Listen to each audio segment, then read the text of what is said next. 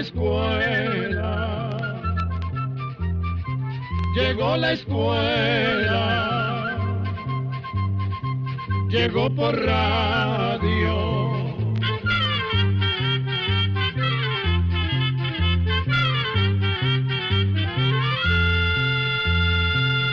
Oigamos la respuesta. Es el programa que les trae a ustedes el Instituto Centroamericano de Extensión de la Cultura, ICQ. Quisiera saber por qué los plásticos y telas se destiñen con el sol al dejarlos un tiempo. Esta pregunta nos la hace el señor Hugo Rolando García, que nos escribe desde la ciudad de Guatemala. Oigamos la respuesta. Efectivamente, hay muchos materiales que se destiñen o decoloran cuando se dejan al sol durante mucho tiempo. Eso ocurre por efecto de los rayos ultravioleta que los produce el sol. Esta radiación es muy dañina y puede alterar la composición química de ciertos plásticos, telas y maderas. Son daños que se notan más en materiales que no están hechos para resistir esa clase de radiación. Esa misma radiación que proviene de los rayos del sol es la que puede causar problemas de salud en las personas, como ocurre por ejemplo con el cáncer de piel. Por eso es tan importante protegerse con ropa adecuada y cremas de las llamadas protectores solares. ¿Hace cuánto tiempo existe la religión católica en El Salvador? Esta pregunta no la hizo el señor Carlos Alas, quien nos llamó por teléfono desde Sonsonate, El Salvador. Escuchemos la respuesta. En El Salvador, al igual como sucedió en el resto de América Latina, la religión católica fue traída por los primeros conquistadores españoles que vinieron de España.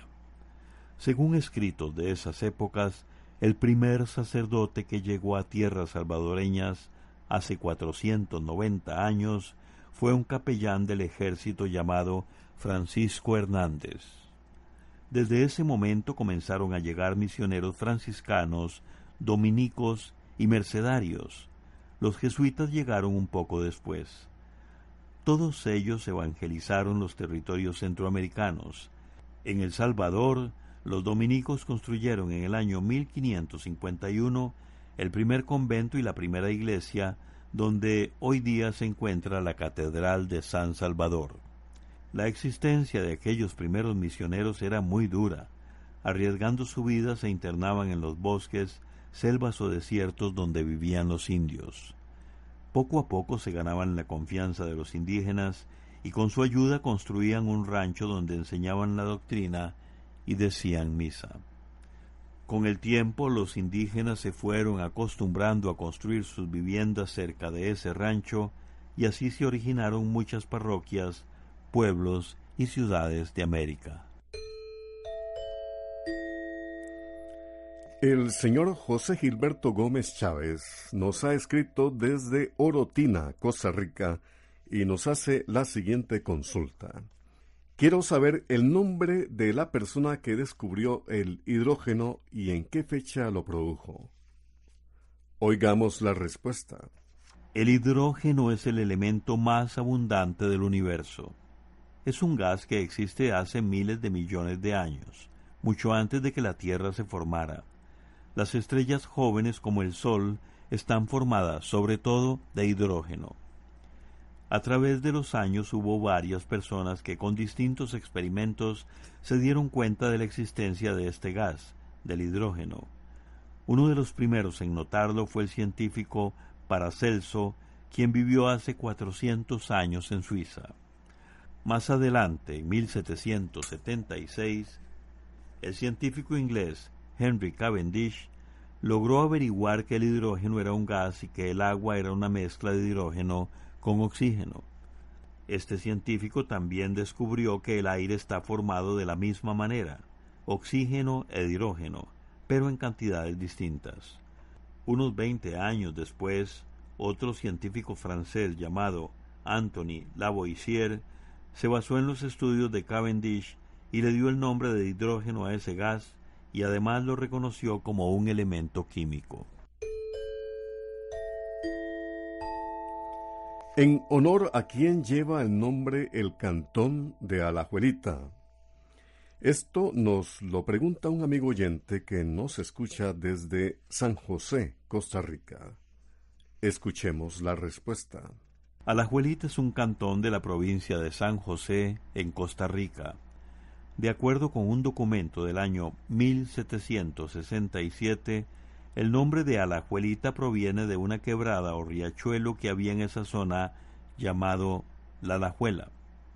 Con el paso de los años, la gente le fue cambiando el nombre, primero a la Alajuelita, luego a la Alajuelita y la Alajuelita, hasta que en 1805 quedó como Alajuelita, tal y como lo conocemos ahora.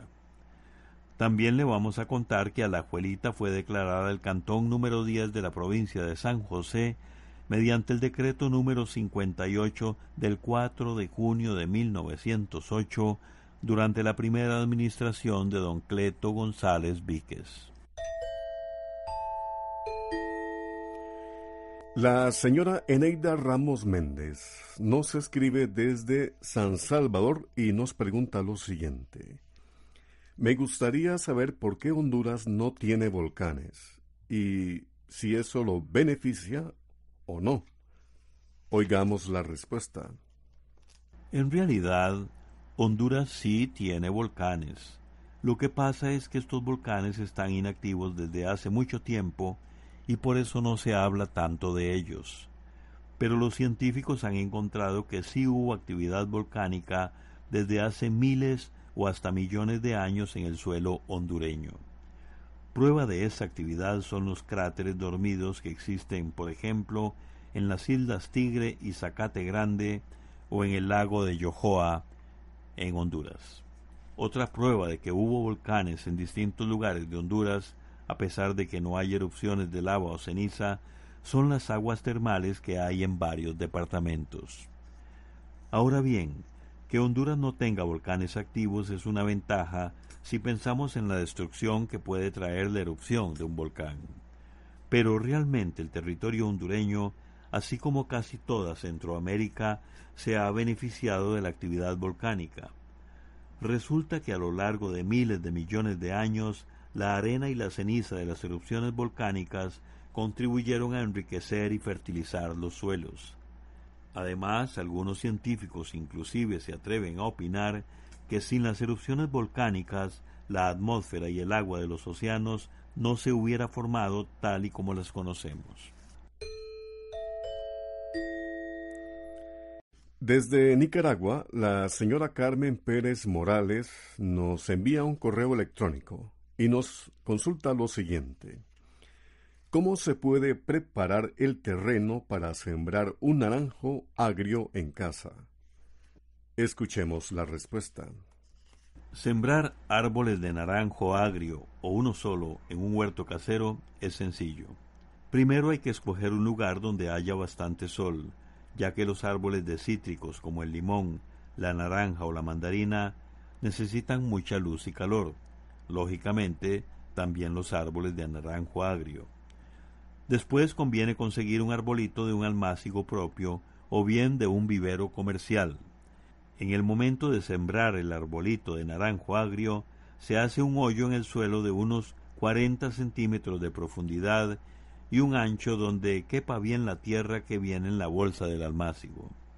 Al hoyo se le pone un poquito de agua y un abono en el fondo, que bien puede ser boñiga seca de vaca, o bien un fertilizante químico de trasplante como el 10-30-10.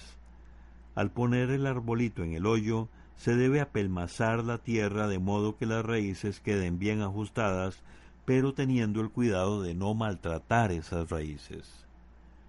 De aquí en adelante hay que mantener un buen riego de la planta, por eso se recomienda sembrar al inicio de la época de las lluvias. También le diremos que hay que comenzar a podar el arbolito a partir de los tres años de edad. Esas podas ayudan a que entre más sol y aire a las ramas del arbolito. De esta forma el árbol crecerá con más fuerza y también se evitará que por la humedad se le desarrollen enfermedades en especial las que causan los hongos.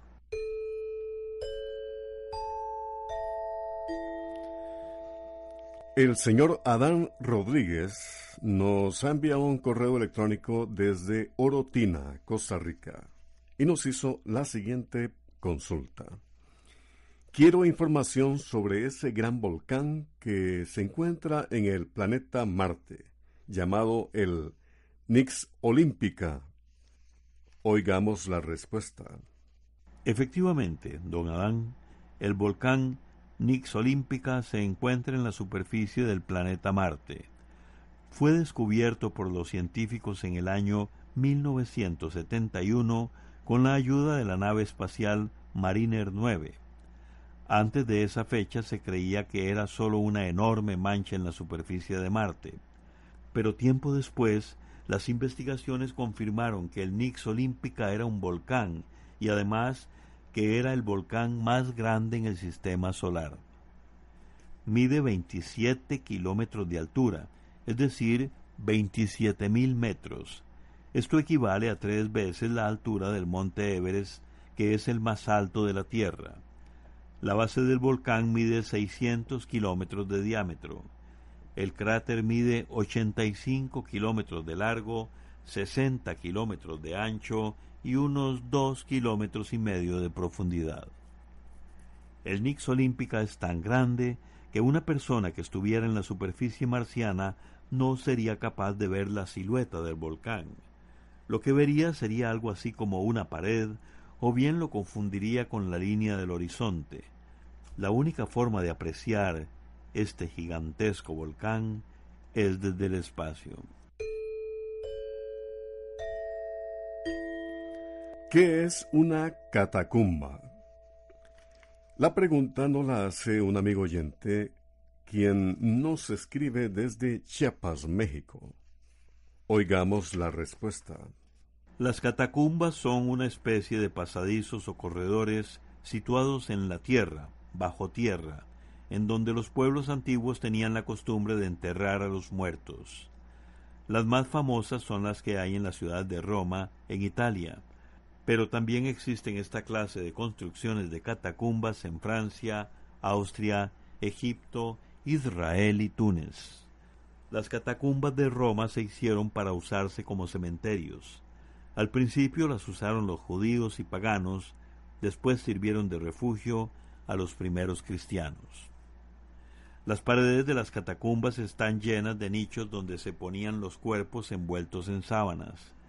En algunas catacumbas hay hasta doce niveles de nichos o tumbas, mientras que en otras hay solo tres. Los corredores largos y estrechos de estos lugares llegan a ser tan complicados que una persona se puede perder si no va con un guía. De los casi 100 kilómetros de catacumbas que se cree que existen bajo la ciudad de Roma, solo se han explorado 65 kilómetros. Además de ser cementerios, las catacumbas sirvieron de refugio a los primeros cristianos cuando éstos eran perseguidos por los romanos debido a su fe en las enseñanzas de Cristo. Allí celebraban misas y recordaban a los que habían muerto defendiendo sus creencias. En esas catacumbas se han descubierto pinturas muy interesantes en las paredes, que han permitido conocer la historia del cristianismo en aquellos primeros tiempos. En el año 313, es decir, hace unos 1700 años, el emperador Constantino el Grande dictó una ley donde prohibió la persecución de los cristianos y también permitió la libertad religiosa en Roma. Desde ese momento, los entierros fueron disminuyendo como también la práctica de reunirse en las catacumbas, hasta que llegó un momento en que esas costumbres llegaron a ser olvidadas por los cristianos. El primer descubrimiento que se hizo de una catacumba ocurrió por casualidad en 1578, cuando unos obreros excavaban una mina de cemento cerca de Roma. Desde El Salvador, un amigo oyente nos escribe preguntándonos lo siguiente. Me han dicho que es malo bañarse después de sudar haciendo ejercicio. Quiero saber si esto es cierto ¿Y qué problemas puedo tener con esta práctica? Escuchemos la respuesta. Hasta donde nosotros sabemos, bañarse después de hacer ejercicio es conveniente, ya que limpia el cuerpo del sudor. Cuando esto se hace por la noche, el baño ayuda también a sentirse más tranquilo y prepararse para dormir. Para una persona sana, bañarse después de hacer ejercicios no le causa ninguna enfermedad. Sin embargo, siempre se recomienda que ese baño sea breve y en un lugar cerrado para evitar que el cuerpo se enfríe demasiado. En estos casos, un enfriamiento excesivo claro que podría provocar un resfrío. Programa B, Control 55. Ya está a la venta el almanaque Escuela para Todos del año 2016. Y este año, como todos los años, lo hemos hecho con el mayor gusto del mundo, esperando que sea de su agrado. Y como siempre, esperamos que usted lo lea y también nos diga qué artículo le gustó, qué no le gustó, porque eso nos ayudaría a tratar de el próximo año hacerlo mejor. Busque su libro Almanaque Escuela para Todos, que ya está a la venta. Así llegamos a un programa más de Oigamos la Respuesta. Pero le esperamos mañana, si Dios quiere, aquí por esta su emisora y a la misma hora. Mándenos sus preguntas al apartado 2948-1000 San José, Costa Rica. También nos puede llamar a los teléfonos 22 25 52 38 o 22 25 53 38 o mándenos un fax al 22 25 22 27. También le damos el correo electrónico isq.org.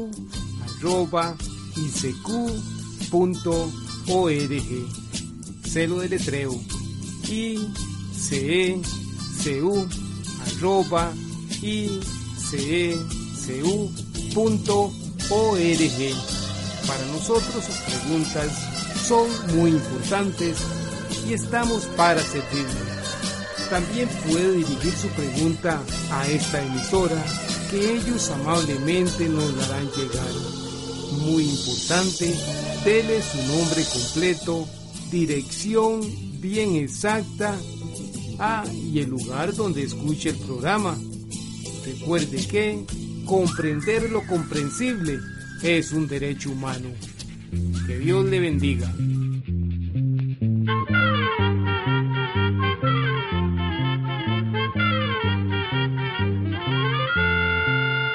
el momento